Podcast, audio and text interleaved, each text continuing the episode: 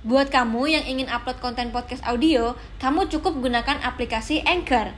Aplikasi gratis yang bisa kamu download di App Store dan Play Store. Anchor akan mempermudah mendistribusikan podcast kamu ke Spotify. Ayo, download Anchor sekarang juga untuk membuat podcast show kamu.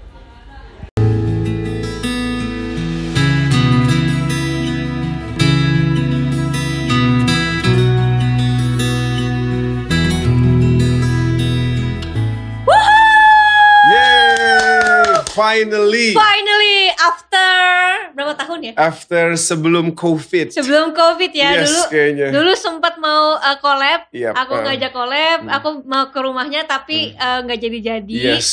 Akhirnya sekarang, Waktu memisahkan kita. aduh, Tapi when it's destined, kalau ditakdirkan maka akan terjadi. Yes! So we meet today. Asik. yes, ini dari Curug ya langsung sini ya. Iya, tadi tuh pagi-pagi jalan dulu bawa anabul, ya kan. Terus eh, sekaligus ada salah satu anabul yang ulang tahun, Mhm. Snowa, si Mhm. cewek satu itu yang rusuh. Jadi dia sukanya main air. Mm-mm. Udah pagi-pagi jam 5 berangkat sama mami, main-main-main-main-main, pulang, eh, get ready terus ke sini. Eh, Iya. aku jadi pengen nanya nih kalau soal uh, Anabul ya. Yes. Tapi sebenarnya memang ada, aku kan sempet tuh bawa Anabul aku ke uh, kolam berenang gitu Ha-ha. kan, dan mereka tuh suka tuh. Tapi like cuman kayak sebentar habis itu udah takut gitu. Oke, wait. Tapi awalnya dia mau masuk air atau enggak? Hmm, mau, Awalnya mau. mau. Ada dua nih, Hmm. satu mau satu enggak.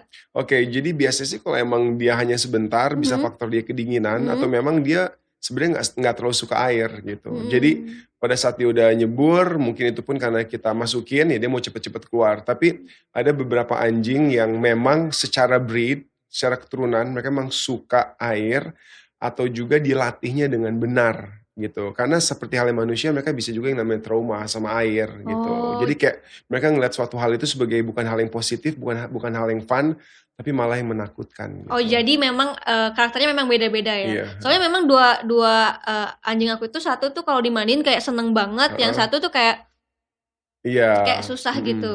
Ya jadi ya itu proses apa ya? Proses kita ngebangun mentalnya sih. Mhm. Jadi kayak tiap anjing itu punya karakter yang berbeda. Kayak misalnya aku nih ada anakan anjing aku kemarin ada enam papis gitu.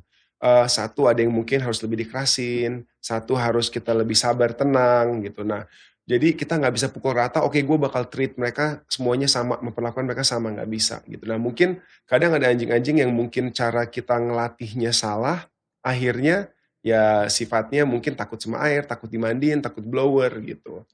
Atau masuk mobil langsung nangis-nangis, muntah Mhm. gitu. Ada juga yang Ada kayak juga tuh yang gitu. muntah-muntah. banyak, banyak banget. kalau aku di mobil anjing aku langsung ke mobil.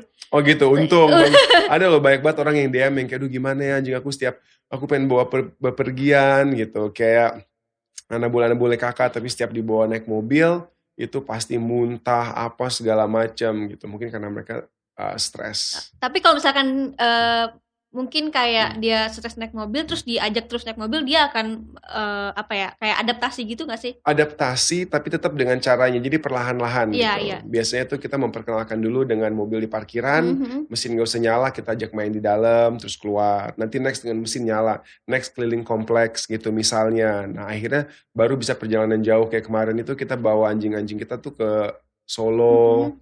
Ke Trenggalek gitu. Mereka udah tenang gitu. Panjang ya perjalanan dari Iya. dari masukin mobil dulu tanpa mesin nyala. Harus sabar. Oh, Kan iya, belajar iya, iya. punya anak, makanya punya Iya. anak bu tuh belajar punya anak Iya gitu. benar. Jadi kalau belum siap mendingan jangan. Heeh. Kalau aku ada keluarga aku yang sangat sayang banget sama anabul-anabul itu. gitu ya, yang, Iya. yang ngerawat, yang, yang ngurus ngerawat, ya. yang ngurus, kasih Kamu makan. cuman enaknya doang ngeliatin mereka ya. iya lucu jadi. banget. Jadi kalau aku tuh cuman malam-malam doang, misalkan baru pulang, ajak muter komplek doang. Eh. Terus kalau anabul aku tuh udah nggak perlu tali, Iya, ya udah off leash udah off, gitu ya. udah udah eh, apa ikutin kita Betul gitu. banget, Terus iya. mereka bisa pagi-pagi kalau dikeluarin dia pergi aja terus balik lagi. Serius, Iya. aduh takut. Takut banget aku dulu sempet Takut aku pergi dulu dikarungin terus nggak balik lagi. Aduh, jangan deh hati-hati. Iya, tapi dulu aku sempat kehilangan juga pudel itu. Itu aku sedih banget karena aku lepasin terus dia nggak balik.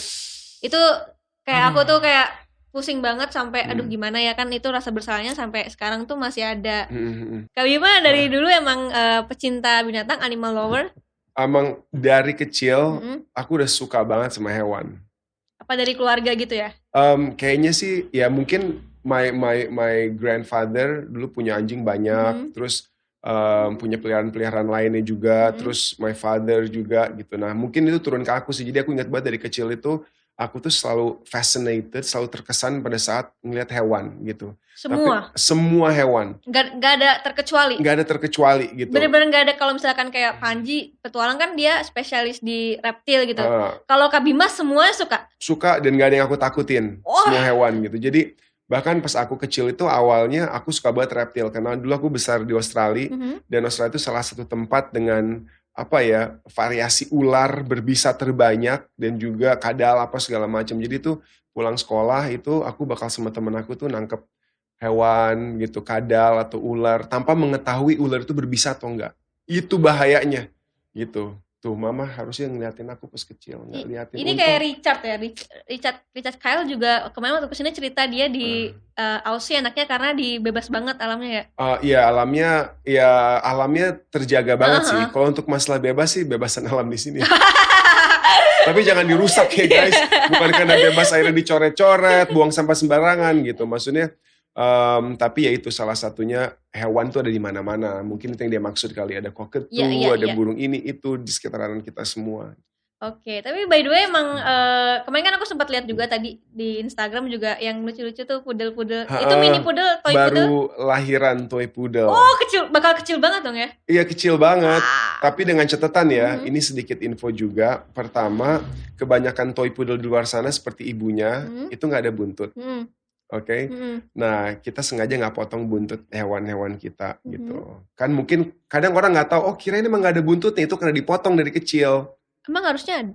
Harusnya ada, Oh, aku sih ada, tapi Ah. yang nggak ada emang harusnya ada itu. harusnya ada Oh. gitu. Ada juga beberapa anjing yang kupingnya berdiri karena dipotong sebagian dari kupingnya gitu. Nah, ini sebenarnya masih pro dan kontra dan kalau untuk di Amerika udah nggak diperbolehkan gitu. Dan uh, aku nggak mau potong buntutnya sih karena oke lah mungkin untuk sebagian orang ini lebih estetik.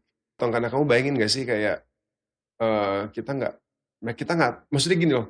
Kayak kamu nih, Hmm. kamu kan manusia kan. Hmm. Aku manusia juga kapan sih nggak jelas. Tapi kan kamu manusia nggak em, kamu diciptain Iya, gitu kan pasti kan dengan segala apa kesempurnaan Iya, itu terus uh-huh. tiba-tiba ada makhluk lain yang kayak aduh ini kayak Greta akan lebih bagus kalau kupingnya kayak elf kita potong sedikit gitu maksudnya kan itu it's Iya, iya, unfair heeh. dan hewan-hewan ini kan nggak punya suara untuk bilang hey I don't want that gitu Mhm. gitu. Nah, uh, sedangkan salah satu hal kegunaan buntut adalah untuk mengekspresikan apa uh, feelingnya, Iya. entah lagi happy, Iya, lagi iya. takut, dan juga sebenarnya buat balance di saat mereka lari, buntut itu bisa counter untuk ngebalance. Jadi dulu pun aku nggak tahu mengenai hal ini. Mhm. Dulu pun aku punya Rottweiler, aku potong buntutnya karena emang Rottweiler harusnya seperti itu Mhm. gitu kan. Cuman makin ke sini aku makin kayak wah nggak sih ini ini hak hewan yang kita nggak boleh ambil just because mereka nggak bisa ngomong. Ah ya udah deh kita mau bikin mereka lebih Cantik. terlihat cantik atau lucu di mata Lucu, kita mm. gitu. Sekarang udah ada berapa Nabul di rumah? Wow, oke, there's Snowy. Aku itu nggak apa-apa. iya, iya. Snowy, Snowa, anaknya Prince B Sugar Junior. Terus ada uh, Philo, Bo, terus Philo, Bo sama Dream, terus Paltakong dan Skyler. Itu udah 11, ya. 11. Anubis 12. Punya aku 12 dengan catatan sebagian udah dilepas buat diadop sama orang. Harusnya lebih rame lagi. Oke, kalau masalah adop adop nih, eh, tante aku juga sangat-sangat pecinta Hmm. eh, binatang gitu ya, Yep. apalagi anjing gitu. Hmm. Pasti mereka akan berat banget nih untuk mencari adopter-adopter. Mm-mm. Nah, kalau Kak Bima sendiri gimana? Um, ya gini ya, eh, aku luruskan dulu ya. Hmm. Jadi ada yang namanya kita adopt. Gini, kata adopt yang aku paham dari aku kecil is kita nggak kita ngambil atau dikasih secara cuma-cuma. Ya. Oke, Ya. mungkin kita sedikit kasih bayar ganti makanan atau Ya. apa, tapi kita nggak beli.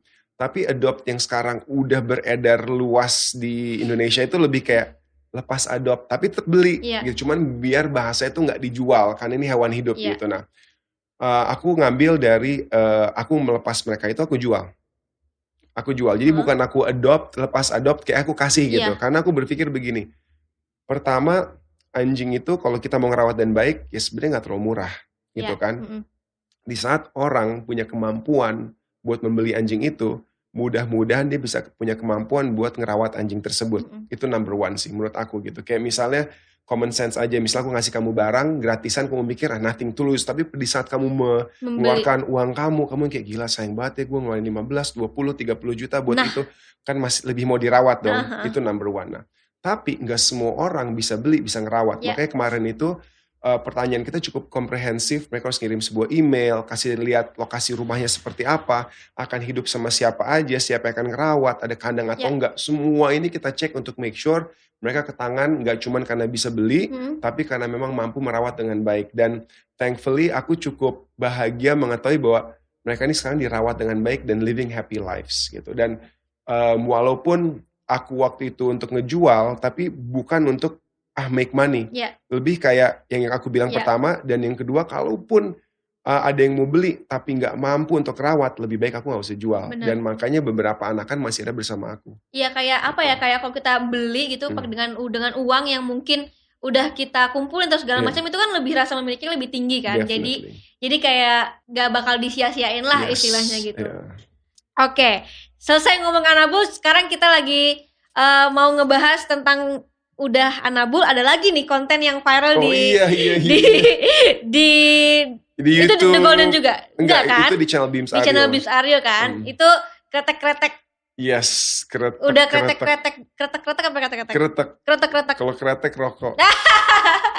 udah kretek-kretek berapa orang nih? Eh, banyak sih, Banyak. udah 100 plus sih sebenarnya. Oke, eh, kalau aku eh, nggak salah Hmm. itu belajar karena waktu itu sempat Kecelakaan. kecelakaan. Kecelakaan Hmm. yang sangat menyeramkan. Itu kapan? Huh, gila ngeri banget sih. Aku tuh kebayangin tuh suka merinding, you know. Iyalah itu sesuatu yang tiba-tiba langsung hidupnya. Berubah banget, Mm-mm. parah berubah banget, berubah banget. Itu kapan kak itu kayak itu kayaknya kalau nggak salah ya Mm. um, five years ago Aha. gitu kan kecelakaan itu terus um, I remember when that happened gitu it was just like a dream kayak mimpi aja and uh, Sherna back then was masih pacaran Mhm. gitu kan mami masih pacar and the first thing I thought was biar dia cari orang lain gitu kan karena kayak maksudnya gini loh I always wanna give the best Iya, to iya. the people I love gitu kan Benar. sedangkan wah gue udah lumpuh nih gitu and I just told her Shen look you know kamu harus cari orang. And she's like apa sih? No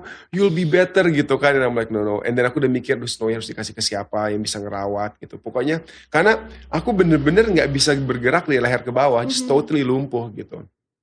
Eh, sampai pada saat masuk di ambulans itu eh, aku ingat banget dia tuh ngebut gitu kan pakai eh, sirennya and everything gitu. And I was just like Pak tenang aja. Udah nggak usah ngebut matiin.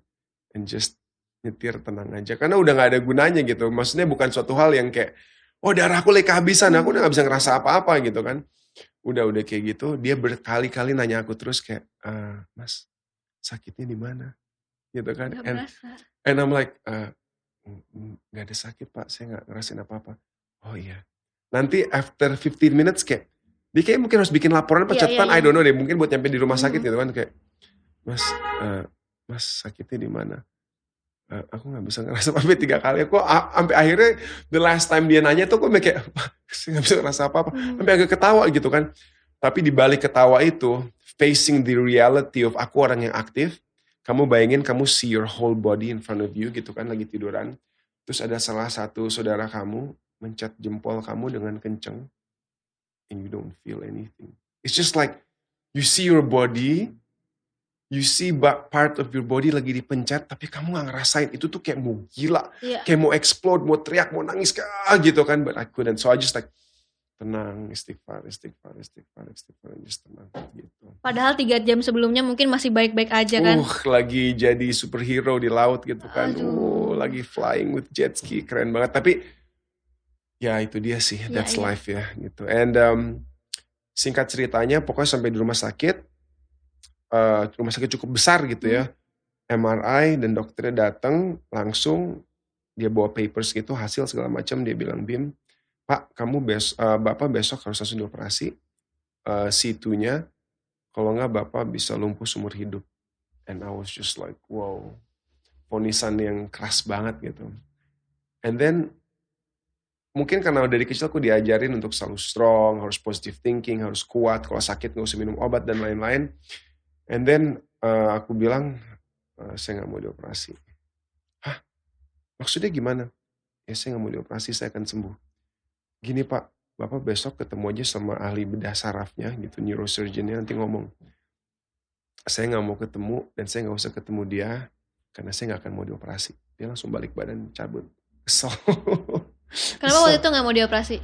Um, gini, karena aku punya punya keyakinan bahwa aku bisa sembuh gitu.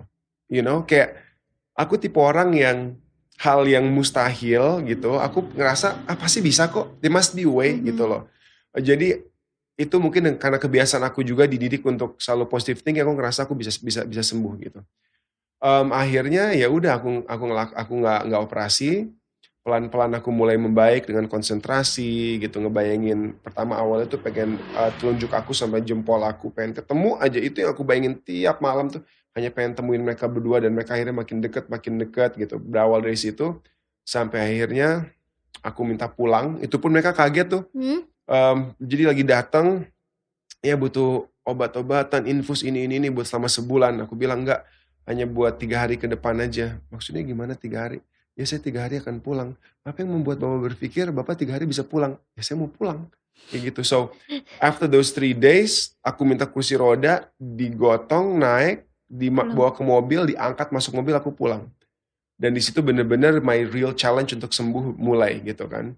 Karena aku juga, aku nggak, ja, hampir nggak pernah ke rumah sakit. Gitu terakhir ke rumah sakit pas masih di Australia lagi disunat. Karena kalau di sana kan disunat yeah, yeah. kan kita ke rumah sakit mm -hmm. gitu ya. Jadi even pas aku celakaan mau ke mana, aku bilang aku mau pulang gitu. Mm-hmm. Mau pulang, what do you mean? Kayak lu lumpuh gitu loh. Itu kalau jadi suster sama dokternya kesel banget ya kayaknya mungkin, punya mungkin, pasien kayak gitu ya. Mungkin, tapi uh-huh. kan ya aku punya keyakinan yang terbaik buat aku dan akhirnya belajar-belajar sendiri di rumah dengan bantuan family gitu, loved ones gitu. Mereka bantu aku untuk uh, recover dan salah satunya adalah dengan terapi chiropractic. Oke. Okay. Gitu akhirnya uh, terapi itu terus pelan-pelan lebih aku ngerasa uh, salah satu yang dokter bilang lagi uh, pokoknya dengan cedera saraf tulang belakang itu begini apa yang ada di badan kamu setelah enam bulan akan permanen. Oke. Okay. ya kan? So that means pas enam bulan aku jalan aja masih harus dijagain tiga orang. Mm -hmm ya kalau aku percaya dengan itu ya mungkin sampai sekarang aku bakal seperti itu tapi aku ngerasa nggak nggak aku harus push. Nah pas aku menjalankan salah satu terapi chiropractic waktu itu di Australia aku makin better makin better makin better gitu. Jadinya ya, belajar? Jadinya belajar. Nah belajarnya tuh awalnya jadi aku jadi pasien kakakku jadi pasien juga. Okay. karena kakak aku kecelakaan ski aku jet ski dia ski. Jadi tulang belakangnya bengkok gitu. Terus jadi abis aku dia besoknya habis aku dia maksudnya after a week yeah, gitu yeah. ya. And then um, I said to him kayaknya I can do the moves deh gitu. Pertama aku ngerasain di badan aku sendiri kedua aku ngeliat gitu. Yeah. tapi teman-teman di rumah jangan jangan coba. jangan coba ya. Yeah, yeah. gitu. Terus udah gitu aku lakukan ke dia nih like Bim sama banget gitu you know. Ya udah deh sekarang ke dokter lo aja gitu. Kamu aja kamu gitu. Nah dari itu tuh kan udah years ago kan. Akhirnya setiap dari tahun ke tahun makin banyak orang yang aku keretak, aku pegang apa dan ngerasa feel better sampai pada saat aku bikin konten pertama aku lagi Beams Aero itu lebih channel buat ya apa aja deh. Yeah. about life, about experiments, about anything. Nah terus eh kita bikin apa ya? Eh udah deh gue bikin kretek-kretek. Emang bisa bisa kok gue udah tiga tahun mm -hmm. kayak belajar sendiri gitu. And then itu sebenarnya langsung dapat kayak 3 juta views gitu. Mm -hmm.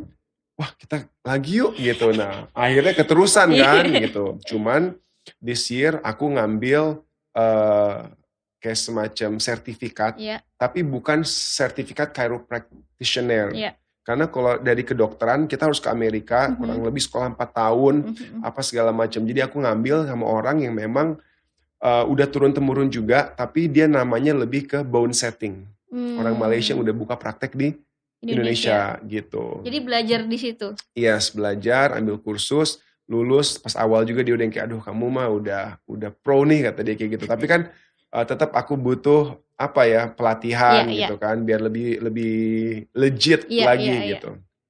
Nah, em, apa ya tadi ya? Udah akhirnya belajar itu ya udah aku lanjutin lagi dengan vlog-vlog dan lain-lain. Tapi seru sih kayak eh sempet tapi sempet ada yang ini gak sih? Sempet ada yang malah jadi salah gak sih?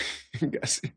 Enggak aku ketawa karena apa lebih ke kecewa karena aku nggak buka praktek gitu. Jadi gimana sih mereka udah ngerasain enak, udah ngerasain manfaatnya, cuman nggak berlanjut gitu. Oh. Eh, karena kan wak- maksudnya aku aku usahain buat kayak teman-teman aku yang aku collab, Hah? mungkin kita collab cuma sekali Iya. atau mungkin dua kali, tapi di belakang itu mereka tuh cukup rutin gitu. Ada yang setiap 4 minggu gitu. Cuman kan at the end of the day ini numpuk gitu kan. Iya, iya. Belum harus bikin konten sendiri. Jadi nggak setiap orang aku bisa um, oke kita jadwalin lagi gitu ya. Jadi Gitu. buka praktek aja mendingan. Nah itu hal yang aku harus pikirkan juga sih. Karena makan waktu juga kan kalau udah numpuk pasiennya. Mm-mm. Makan waktu sih nggak apa-apa. Jadi ini sebenarnya tuh bukan salah satu hal yang aku mau lakukan dalam hidup. Ya. it just came suddenly Ya, gitu ya. kan. Tapi kalaupun ada pemikiran mengarah ke buka praktek, itu dikarenakan banyaknya eh, DM yang masuk Hmm? dan bener-bener orang-orang sakit. Wah, iya benar-benar. Semua. Iya, iya benar-benar. Udah bukan masalah anjing lagi sekarang. Iya. Kalau aku buka DM udah nggak ke anabul gini, ke anabul gitu. Karena gini, kita jadi manusia, kita ngerawat hewan. Mm-mm. Kita memberikan yang terbaik. Tapi kan yang utama adalah kita. Benar-benar. Jadi ini mungkin orang-orang yang tadi punya hewan juga, dia akhirnya, wah gue sakit nih gitu. Dan itu sebenarnya agak memotivasi aku yang akhirnya mami juga bilang, aduh mungkin you have to help these people. Dan aku ngerasa mungkin jangan-jangan ini salah satu panggilan aku dalam hidup. Iya. Aku lagi mau make sure dulu bener gak sih it's what I have to do gitu kan. Dan ternyata banyak sekali orang sakit. Message itu bisa sampai ratusan, sampai ribuan orang Iya, iya. yang mau nerbangin aku bahkan sampai keluar kota, mau datang dari luar negeri. Pas di rumah lama aku, sempat beberapa orang datang, udah langsung main datang untuk mau sembuh, ngerasa uh, mereka punya feeling bisa sembuh di tangan aku dan Aduh. lain-lain. Dan itu kan akhirnya kan beban mental Iya. gitu. Apalagi aku datang dari yang aku tadi kecelakaan sakit dan sembuh karena itu gitu. Oh iya iya itu jadi kayak oh iya dia aja bisa sembuh apalagi gue gitu. Itu Mm-mm. kayak kalau orang sakit tuh kayak ada harapan-harapan yang bikin kita tuh beban beban Yes, mental ya. Siapa sih nggak mau sehat gitu Iya kan? iya iya. Gitu. Benar juga benar juga. Oke, terus sekarang kesibukannya ngapain nih? Ya kereta-kereta, Kereta-kereta, vlog-vlog gitu. vlog-vlog. Uh, ngurus anabul Oke. gitu. Um, Eh tadi kan anabulnya baru yang anjing tuh. Katanya ada kucing juga. kucing banyak. Berapa? Uh, mungkin 20-an lah. Oke. Kalau kita mau punya komitmen itu kan kalau melihara hewan juga komitmen yang Yes. luar biasa ya. Itu lahannya gede banget dong berarti. Um, lahan lumayan sih, Mhm. lumayan. Kita juga lagi bangun rumah anabul Mhm. gitu. Jadi bukan bangun rumah aku dan istri aku dulu, Mm-mm. Kita bangun rumah anabul dulu. Rum anabul nanti udah tenang, udah nyaman, baru kita akan planning buat bangun rumah buat kita gitu. Karena sekarang ini satu hal yang bikin kita susah keluar rumah atau misalnya kita lagi liburan keluar kota untuk waktu sebentar, aku kerja ngeliatin CTV, cek-cek anabul gitu. Karena mungkin walaupun mereka udah nyaman, belum senyaman yang aku pengen. Iya iya. iya. Makanya aku ber- bilang sama mami, udah deh sekarang kita bangun rumah anabul dulu. Kucing-kucing, hewan-hewan udah punya tempatnya masing-masing. Ada penjaganya, kita baru kamu mau liburan. Kan semenjak Iya. married juga kita belum honeymoon Iya, yang iya. keluar negeri atau ke mana-mana karena nggak kebayang ninggalin anabul sebulan gitu. Karena apa ya kayak anak-anak Iya, iya, sendiri iya. gitu. Anaknya banyak ya, 31 30 lebih ya. Banyak, banyak. Dan itu semua eh, ada yang kasih makan segala macam kan. Of course pasti ada yang bantu, tapi aku tipe orang yang harus hands Iya. on dan turun turun tangan pasti, gitu. pasti. Karena pada saat kita nggak hands on, lain sama orang yang kerja dan milik Mm-mm. dan apa yang passion gitu, pasti perawatan yang Iya, lain iya, iya. gitu. Tapi kalau misalkan aku pengen nanya juga sih. Hmm. Itu kan ada tuh yang sekarang makanannya eh, otomatis. Tau nggak? Yang Automatic dog feeder. Iya, itu Hmm. eh, kalau kita keluar kota aman gak sih? Tetap takut kan? Um, gimana ya? Masalahnya anjing golden, kalau kita ngomongin soal masalah anjing kecil gitu ya, kayak misalnya mini pom, poodle gitu, maybe automatic dog feeder oke gitu. Tapi kalau kita ngomongin anjing gede, Iya. ya dia bakal makan terus sampai habis. Kalaupun ada sebuah alat yang misalnya dia nge-feednya itu per Per porsi. per, per porsi, apakah dia akan kuat dihantam, dibalikin karena kan mereka penciumannya bagus Iya, banget iya. gitu. Oh, Dan oke. satu hal yang penting lagi mengenai anjing gitu adalah mereka itu pack animals, mereka Hmm. hewan berkelompok dan mereka harus tahu ini makanan itu datang dari mana. Hmm. Kalau mereka ngerasa makanan datang dari sebuah alat, respect mereka akan humans akan menurun gitu. Oh. Di saat kita memberikan mereka makan, kita suruh sit dulu, kita suruh stay dulu, kita tuh menguasai makanan itu. Mereka akan berpikir, oke, he's my alpha, he's my leader, aku bakal nurut sama dia. Oh. Tapi kalau makanan mereka bisa ngambil dan itu life mereka basicnya adalah makanan, ya mereka akan akan nggak terlalu nurut atau ya, ya, ya. connect sama Setuju, kita. setuju, setuju, setuju. gitu. Oke. Oke, aku paham. Mantap. Hmm. Oke, tadi katanya mau nanya apa sama aku? Oh ya, oke. Tadi aku mau nanya, karena aku inget ya, awal kamu mulai, kamu tuh mengawali podcast tuh kenapa sih? Sebelum kamu podcast kamu ngapain sih? Aku di TV. Di TV. Iya. Sebagai, karena sorry ya, aku itu jarang banget nonton TV. Di My Trip Pet Adventure ngapain? Maksudnya jarang banget nonton, nonton. Eh, by the way aku tanya kok bisa ada di My Trip Pet Adventure? Karena emang aku dari dulu kan suka alam. Ah, ah, terus dipanggil sama Mbak Jess. Ah, enggak, sebelumnya aku udah dari kom- dari program lain, Hmm. Hidden Paradise, Fun Venture, terus memang kayaknya karakter aku udah, wah mungkin sama alam udah itu. Hmm. Akhirnya aku ditarik lah ke My Trip My Adventure gitu. Awalnya gimana bisa jadi presenter? Awal mulanya, dulu tuh kayaknya mungkin awal mulanya fashion show. Tapi Oh. aku nggak suka fashion show, Mhm. ya kan, karena alasan-alasan tertentu. Gak usah ditanya, dia ditanya makin, dia gitu makin kepo ya kan. Nggak udah kayak gitu, udah akhirnya eh, mulai MC-MC gitu. Dulu sempat Oh. jadi VJ, Iya, iya, iya. apa segala macam dan kayaknya hati aku, cila hati aku membawa aku ke apa yang aku suka. Dari umur berapa sih? Em, aduh, I don't know from I don't know from teenager kayaknya ya. Tapi itu dia, aku nggak bukan yang bener-bener kayak aku pengen terkenal kayak itu Mhm. bukan suatu hal yang aku pengen dalam hidup. Jadi ya kadang kalau lagi mau-mau, Iya, lagi iya. enggak-enggak. Em, dan aku juga sangat picky gitu. Aku kurang misalnya kayak sinetron, aku Iya. nggak terlalu suka gitu. Bukan nggak suka ya.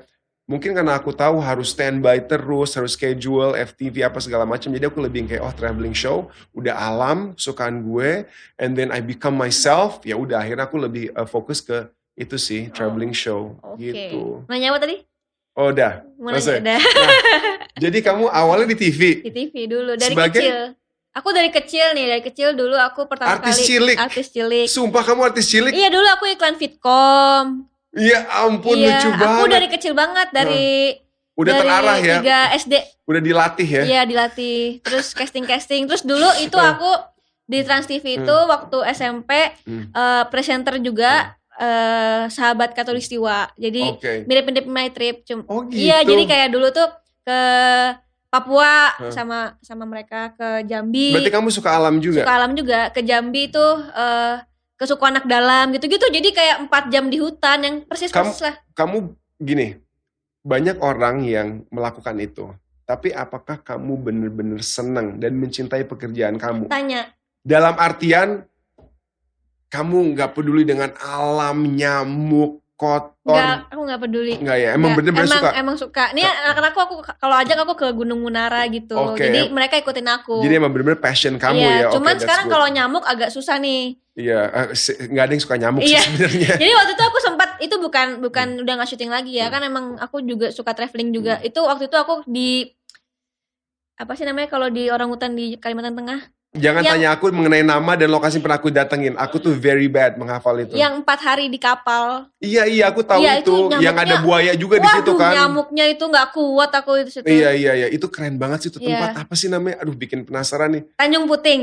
Yes, Yes, that's it. Tanjung Puting. Iya ya, Tanjung ya, Puting. Itu. Tuh aku Itu ke situ. Aku ingat banget aku mau renang Hmm. terus katanya ada buayanya 4 meter Iya, iya, langsung iya. jiper, Iya, sumpah. iya itu. Nah, but but but kembali lagi nih aku jadi pengen nanya nih. Berarti kamu kan dari kecil udah terarah tuh ya Hmm. untuk kayak sedikit di entertainment. How do you feel sih?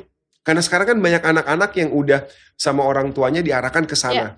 Maksud aku gini, was it something yang kalau kamu bisa ingat when you're small, something stressful atau ternyata it's just fun like activity? Nah, aku tuh selalu ditanya e, emang beneran suka ya atau Hmm. gitu. Terus aku tuh selalu selalu selalu nganggep bahwa dari dulu tuh aku enjoy gitu. Hmm. Dan orang tua aku juga kayaknya eh, nggak bakal maksa deh kalau aku tuh nggak suka. Tapi memang memang diarahkan. Aku tahu Hmm. diarahkan. Hmm. Cuman karena aku suka kali ya, aku ngerasa enjoy. Jadi ya aku nggak pernah ngeluh, nggak pernah.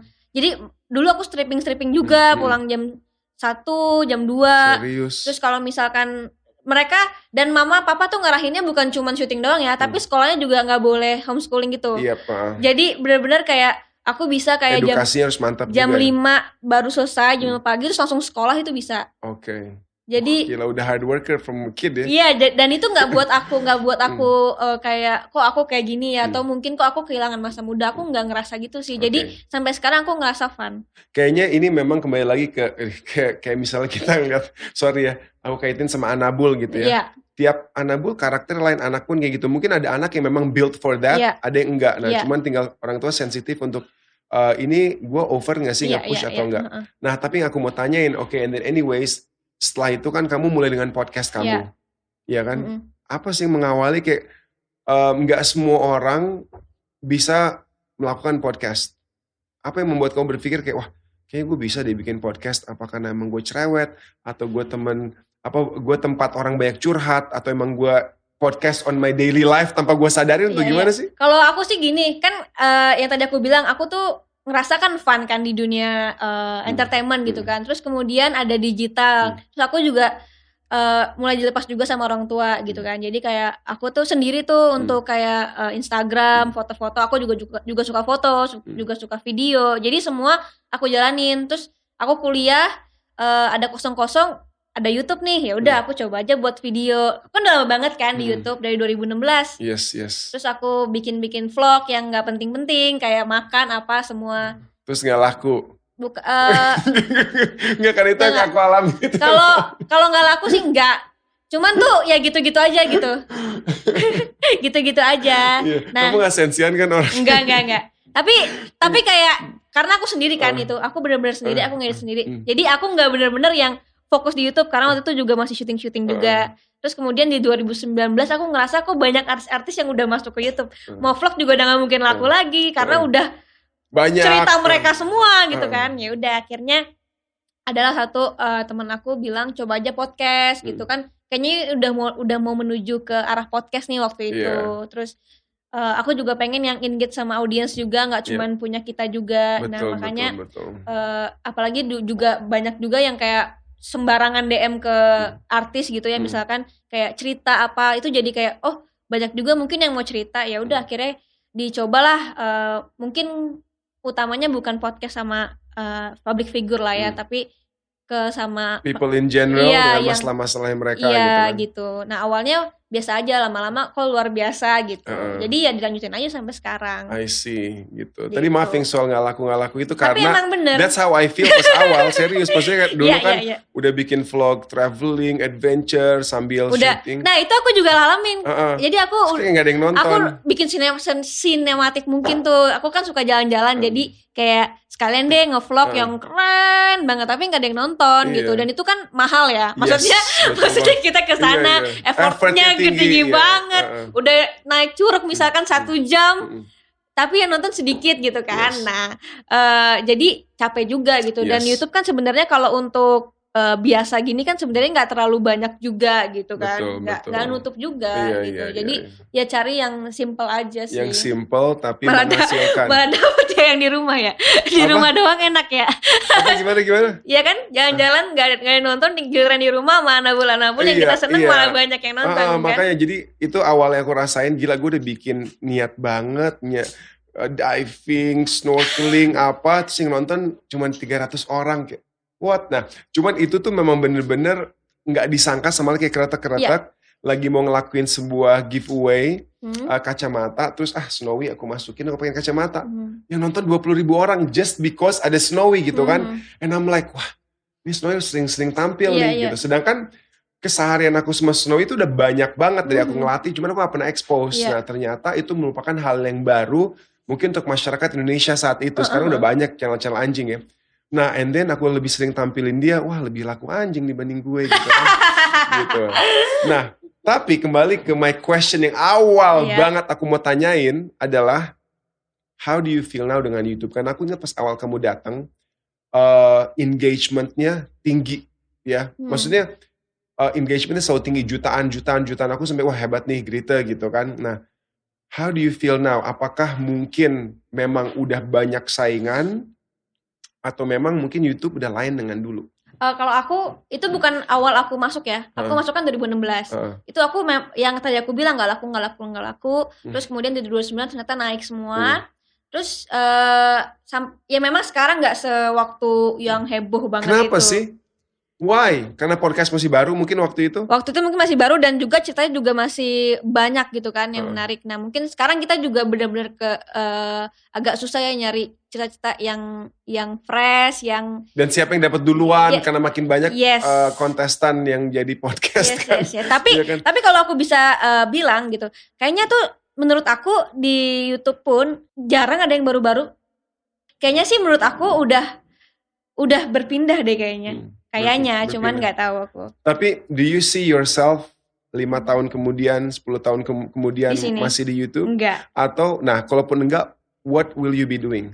Aku bakal eh, bisnis. Bisnis Iya. ya. Jadi kamu akan meninggalkan dunia entertainment. Eh, peng ada ada dalam pengen ada dalam hati aku cuman aku kayak ngerasa oh kayaknya tapi aku juga seneng sih di, di depan layar tuh aku seneng juga gitu jadi aku nggak tahu apa yang akan terjadi ke depan cuman eh, kalau aku boleh jujur memang aku nyaman kalau untuk di belakang layar gitu cuman kalau di eh, depan balik lagi eh sampai Lab- sekarang duitnya lebih banyak dari belakang Labil intinya ya. Iya Labil. aku kan masih 25 tahun ya You know, one thing I wanna ask you. Ini kita time udah habis bukan kan? Belum enggak kan? belum Oke. belum Soalnya gini, banyak orang yang aku tahu di entertainment, it's like a drug for them. Ya.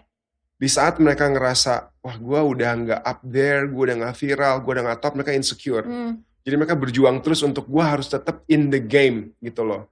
Nah kalau kamu gimana? Jadi aku benar-benar ngerasa bahwa ya udah ini tuh untuk seneng-seneng aja gitu Hmm. dan aku di sini kan eh, maksudnya aku jadi kayak sekarang ini kan eh, bukan cuman kerja keras aku juga ta- tapi ada tim juga dan pasti semuanya dari rezeki aku Iya. dan tim juga gitu loh. Betul. Dan eh, sampai sekarang kita juga masih survive dengan baik gitu Hmm. walaupun mungkin nggak seheboh dulu Mm-mm. dan eh, aku yakin banget kalau nanti pun ketika aku kan nggak nggak nggak apa ya nggak gini tapi aku gini naik lagi Hmm. turun lagi naik lagi Hmm. jadi ketika aku di bawah aku selalu bilang kita pasti akan naik lagi gitu Hmm. karena semua tuh nggak begini tapi bergelombang Iya, selama kita mau berusaha ya Heeh. dan mencoba hal baru, mungkin Iya. kadang kan kita harus sedikit apa, apa nih yang gua harus uh, change Iya. gitu untuk tetap up to date, Iya. tetap menghibur Iya. gitu kan. Tapi at the end of the day, ya itu udah mungkin rezeki kita masing-masing juga. dan gitu. kalau memang di akhirnya nanti harus selesai ya udah berarti rezeki, rezeki kita sampai situ dan mungkin ada rezeki kita yang di tempat lain yang nunggu yes, betul banget, I agree sih, Damn. kalau aku keren banget. itu kalau aku tapi tetap harus inovasi ya Betul, harus Iya, iya, harus iya, harus. Gini, harus inovasi tapi kadang kita di ditantang untuk menjadi diri kita sendiri. Maksudnya gimana sih gitu? Em, kadang kita tahu yang market mau itu seperti apa, Mm-mm. tapi apakah kita seperti itu atau Iya. tidak, gitu kan? Misal dalam diri aku gitu, aku selalu pengen membuat sebuah acara gitu atau di saat aku tampil di vlog aku suatu hal yang selain menghibur tapi intinya mengedukasi, memberikan contoh yang baik. Tapi mungkin itu udah bukan yang orang cari. Mungkin Iya. orang cari yang benar-benar hanya menghibur aja Iya. gitu. Nah, sedangkan itu bukan diri kita gitu. Dan Mhm. akhirnya kadang kita akan em, bentrok dengan kondisi-kondisi seperti itu. Iya. Ya mungkin kita bisa sedikit eh, bikin perpaduan. Oke lah ada gimmicknya yang menghibur, tapi tetap kita selipin Iya, yang namanya edukasi, edukasi. misalnya gitu. Nah, eh, tapi kalau misalnya kita ah yang penting kita jualan ya menurut menurut aku sih kita bakal sukses aja terus Iya, gitu iya. karena kita bakal ngikutin terus apa yang lagi trending gitu. Tapi kan nggak semua orang bisa seperti itu. Tapi menurut aku walaupun ikutin trending kita juga harus ada value tersendiri. Hmm. Misalkan kayak tadi Hmm. Kak Bima bilang Hmm. kalau eh, apa ada edukasi, iya Iya. itu dia. Mungkin edukasinya berapa persen aja Hmm. diban eh, mungkin orang lebih suka menghibur ya udah menghiburnya 90%, edukasinya 10%. Hmm. Tapi kan kalau lama-lama kalau kita udah gaet penonton lagi, Hmm. lama-lama kita bisa gedein edukasinya jadi 20%, Yes. kemudian 30%, Hmm. kemudian jadi seimbang lama-lama. Akhirnya bangsa ini jadi pintar. Aduh, amin. Amin. Ketawanya gitu sih? Gak apa-apa dong. Gak apa, seru ketawanya. Aku Seru. suka ketawanya. Kenapa membuat YouTube Anabul sendiri khusus? Sebenarnya aku tuh punya banyak YouTube channel. Ya, banyak banget tuh tadi saya. Iya ya, udah udah udah, udah Tiga, tahu. empat. Lebih. Lima apa? Lima. Kalau nggak lima atau enam gitu. Jadi em, biar segmennya kena sih tepat gitu. Karena hewan tetap adalah niche market gitu kan, Ya. pecinta anjing, kucing gitu dan hewan mix akan ke situ gitu. Terus About My Life yang tadi Bims Aryo yang sekarang lagi diarahin banget ke Mm-mm. kretek-kretek karena yang lagi bagus ya kan. Mm. Eh, itu sekarang lebih ke kretek-kretek, terus ada juga horor, paljuring gitu kan. Terus ada juga em, live-nya Anabul yang lebih keseharian. Kayaknya itu punya masanya sendiri, makanya aku bikin Rumit. lebih rapi aja gitu. Oke. Dibanding digabungin semua, akhirnya orang bingung nih gitu. Ini apa sih? Kok tiba-tiba jadi pencinta hewan terus jadi tukang pijet kan? bingung. Ya kalau itu sih jauh banget ya. Cuman kalau hewan gitu kan harus banyak tuh masing-masing. Oh enggak, kalau Instagramnya masing-masing. Tapi Hmm, kalau channel YouTube satu kan? semua Iya, satu. iya, ya. iya, iya. Tapi kalau Instagram memang lain. Iya gitu. iya iya. Karena karena eh, kalau ke situ mulai cari hewan malah ada kertak-kertak itu kan udah beda jauh Ah, banget gitu, ya. Gitu pernah ada yang tiba-tiba ada komen anak kecil, eh orang tuanya yang komen gara-gara anak kecil ini lagi mungkin buka YouTube biasa nonton The Golden Family terus lihat muka aku, Hmm, wah ini nih Papa The Golden nih Nah. dibukalah sama dia. Terus akhirnya dia ngomong sama mamanya, mama Papa The Golden sekarang jadi tukang urut, apa tukang pijet gitu kan. Terus udah kayak gitu, mamanya, oh pantesan anakku kemarin ngomong gini, kadang-kadang ngeliat channel ini gitu kan, gitu. Jadi makanya aku jadi bedain. tukang pijet kan tuh. Iya. Parah gak sih? Aduh. Oke, kalau seandainya nanti kereta-kereta nih viewersnya udah Hmm, turun yep. gitu kan, mau bikin konten apa lagi atau eh, mau berinovasi apa lagi? Sebenarnya em, apa ya entertainment itu bukan suatu hal yang aku cari. Hmm. Kadang ada orang yang memang pengen famous. Fame itu penting menurut aku sih nggak. Aku memang nggak sengaja kecebur ke entertainment dan akhirnya aku ada di sini gitu kan. Tapi apakah aku ingin melakukan ini seterusnya? Sebenarnya enggak. Kecuali mungkin ada manfaatnya untuk banyak orang. Oke, aku bakal terus ini demi manfaat untuk banyak orang gitu. Nah, kalau kretek-kretek em, selesai, sama halnya kayak kamu sebenarnya, aku lebih nanti pengennya ke arah bisnis gitu Mm-mm. kan, run bisnis gitu. Tapi mungkin kalau untuk konten, for the moment nggak kepikiran sih ya, karena jujur kretek-kretek ini masih banyak banget yang bisa dieksplor. Iya, betul. Gitu. Ya kan, masih banyak banget gitu. Em, dari karakter orang, aku belum go out in public, bener-bener ke orang-orang di pinggir jalan yang ngebutuhin Mhm. gitu dan lain-lain gitu. Jadi ya itu sih mungkin akhirnya mungkin ke bisnis juga gitu. Tapi so far sih menurut aku kretek-kretek ini masih banyak yang bisa aku explore. Wih, mantep. Ini sekarang aja aku mau deh kretek-kretek nih. Yo, Oke, kita langsung aja kali kretek-kretek sekarang yes. ya. Parno gak sih? Ah? Parno Enggak, gak aku sih? suka deh kretek-kretek. Oh gitu. Tapi ini aku nggak nggak berani kalau Oke, ini. paling itu the best part. Iya nggak apa-apa. Sama maksudnya kalau Eh, sendiri nggak berani. Kan eh, ada tuh yang eh, setiap hari begini begini kerjanya. Jangan, jangan. Iya. Dalam badan kamu bagian mana pun jangan kebiasaan karena Iya. itu bisa dengan long term merusak. Kalau keseringan Mhm. gitu kan. Kecuali memang untuk eh, penyembuhan, Mhm. untuk maintenance gitu. Orang juga kretek-kretek ada yang dari abis kecelakaan, ada yang kena high impact exercise Mhm. gitu. Kayak aku even nge-trip juga aku butuh dikretek gitu. Terus ada juga yang buat eh, misalnya daily life mereka mungkin setiap 4 bulan, setiap lima bulan karena even kita duduk, postur kita apa bisa merubah struktur tulang kita untuk agak sedikit bergeser. Berarti gitu. sebenarnya kalau chiropractic gitu eh, boleh juga ya untuk daily gitu ya. Nggak nggak harus karena sakit atau apa ya. Oh enggak, aku pun aku pun masih menjalankan terapi chiropractic Ah mau ah di mana tuh? untuk maintenance gitu. Di, Di, Jakarta Lebak ada. Bulus ada ya? gitu karena ya emang aku kan sering outdoor, Iya. suka jatuh apa segala macam dan aku pasti ngerasa lebih enak banget. Makanya apa yang aku lakuin ke orang juga aku tahu bahwa ini ada manfaatnya karena aku pun ngerasain langsung gitu. Ah mau ah habis ini. Alright, Alright, oke langsung aja nih. Oh, how are you Grita? Baik, aku kok deg-degan ya? Why? Gak tahu. Gak biasanya aku deg-degan kayak gini. Serius? Iya. You know why? Karena namanya kretek abal-abal. Sekarang tangan di pinggang. Oke. Dan aku pengen kamu tekan ke belakang seperti ini. Yes. Oke. There you go. Kok bunyi? Ada ini mic. Biasanya penyebab sakit di sini adalah kalau kamu bilang di sini, di sini, digituin dong udah sakit. Bohong banget aku. Bener. Jangan bercanda. Bener, bener. Enggak, enggak sakit yang gimana, cuman ada rasa-rasanya. Oh gitu. Heeh. Iya ada rasa-rasa cikit-cikit Oke, gitu. coba kamu gini, terus naik ke atas. Turun lagi. Turunin. Ya, naik lagi. Kita diedit, kita bikin kamu terbang nih kayak burung ya. Nggak ke-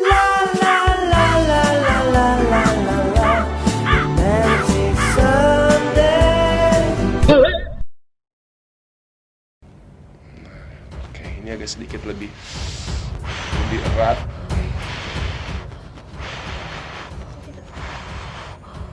Tengah.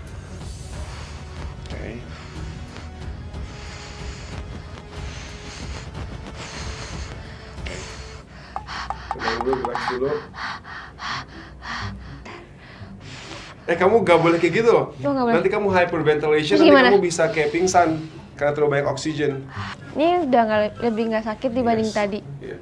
Hopefully ke depannya karena udah nggak terlalu nempel, you will move, move, move lebih fluent. Saran aku jangan hindarin gerakan yang menggunakan ini, bahkan lebih diseringin. Oke. Sekarang kita cek panjang kaki. Kepalanya di sini, please, please terlentang.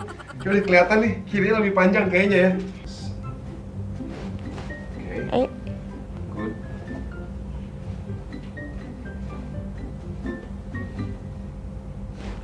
eh bunyi tuh. Go, Eh bunyi tuh. go. Ini terlalu ikut karpetnya mungkin. Sabar. There you go. Gimana so far? Oh, Aman kan? bentar. Ini kan masih deg-degan. Oh masih deg-degan ya? Gila kaki dingin banget.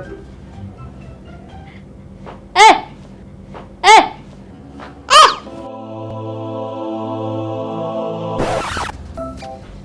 Itu apa? Kok bisa bunyi gitu? Eh, ini aku baru pertama kali nih yang ini. Alright, Sista. Itu mulutnya Sista. Geser dulu Sista. Oke. Napas. Buang. Good.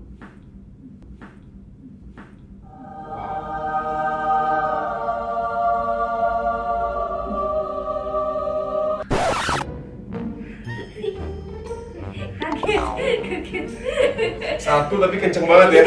Satu tapi kenceng banget ya. Ngunci, cuma nggak usah rapat setengah. Next stretch. Oke. Tiduran lagi. Kenapa kayak bengong?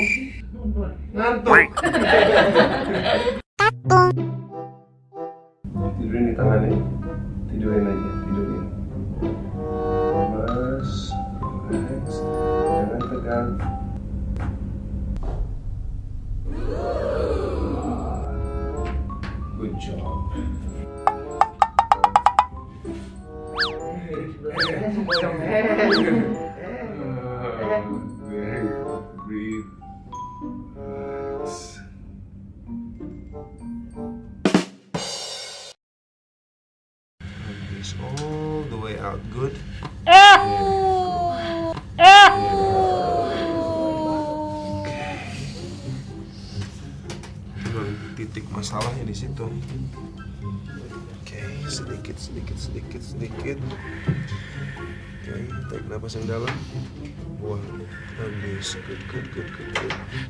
There you go. Ada pergeseran dikit kaki. If you can feel tadi. Bisa tadi ada Dikit, bunyi ya, right here. gitu. Oke. Lemas, good. Good.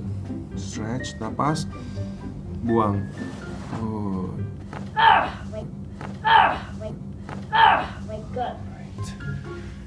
Yes. Ini sedikit shocking. Ya. It's okay. Sekarang kita duduk. Lihat ke depan. Sana. Depan ke depan ke depan. Kebanyakan juga datangnya from here nih. Hmm. The neck.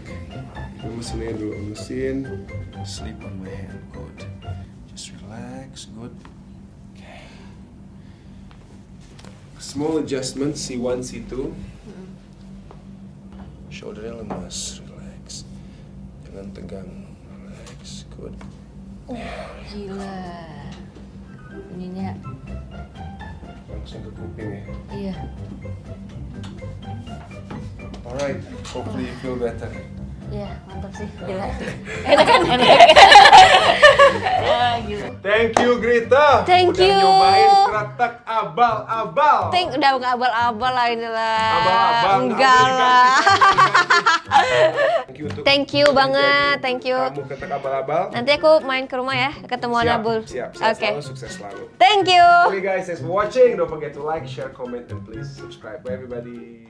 Nonton sampai habis ya. Makasih ya. Jangan lupa follow Instagram aku di sini dan nonton video lainnya di sini.